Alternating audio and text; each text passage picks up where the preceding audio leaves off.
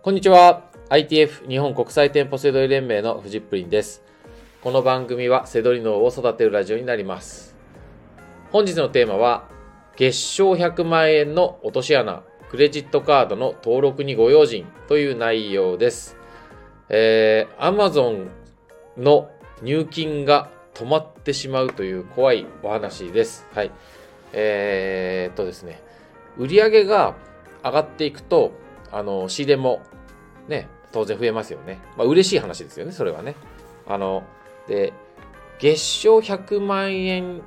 達成ぐらいの頃に注意してほしい話なんですよ。うん、で、えー、な何かっていうとこうだんだん仕入れる量が増えていくとそのうちねこうクレジットワークカード枠が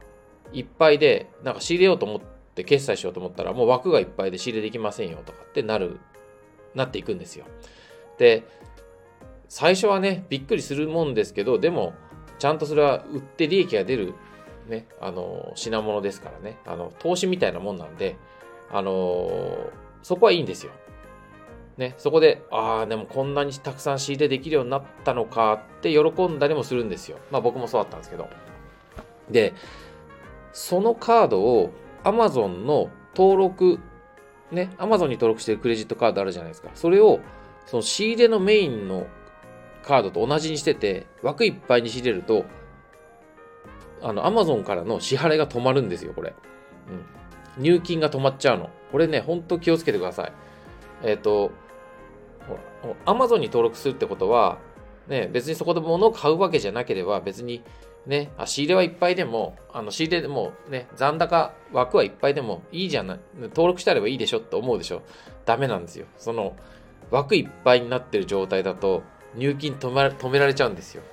はい、なので、えー、それを当てにして、ね、あの資金を、ね、あの回そうとしてるところで次の支払いに回されちゃうんでこれね本当に痛いです。はい、あの気をつけてください。はいえー、なのでメインのクレジットカードは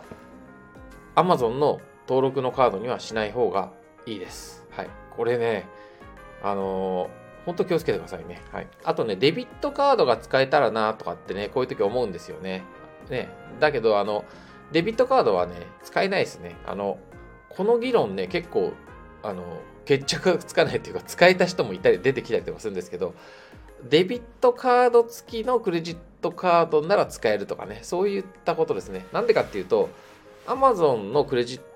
トカード登録ね、あれはもうあの身元確認の意味もあるので、はい、そういった意味もあるんでね、デビットカードが多分使えないのはそういう理由じゃないかなと僕の方は思っています。はいえー、とにかくねすごく大事なことなので、はいえー、そろそろねあの月商ひゃくまんえん達成しそうな アイティーエフ の会員さんもいるということでね、あのぜひその方にも向けて、はい、あと本当にこれね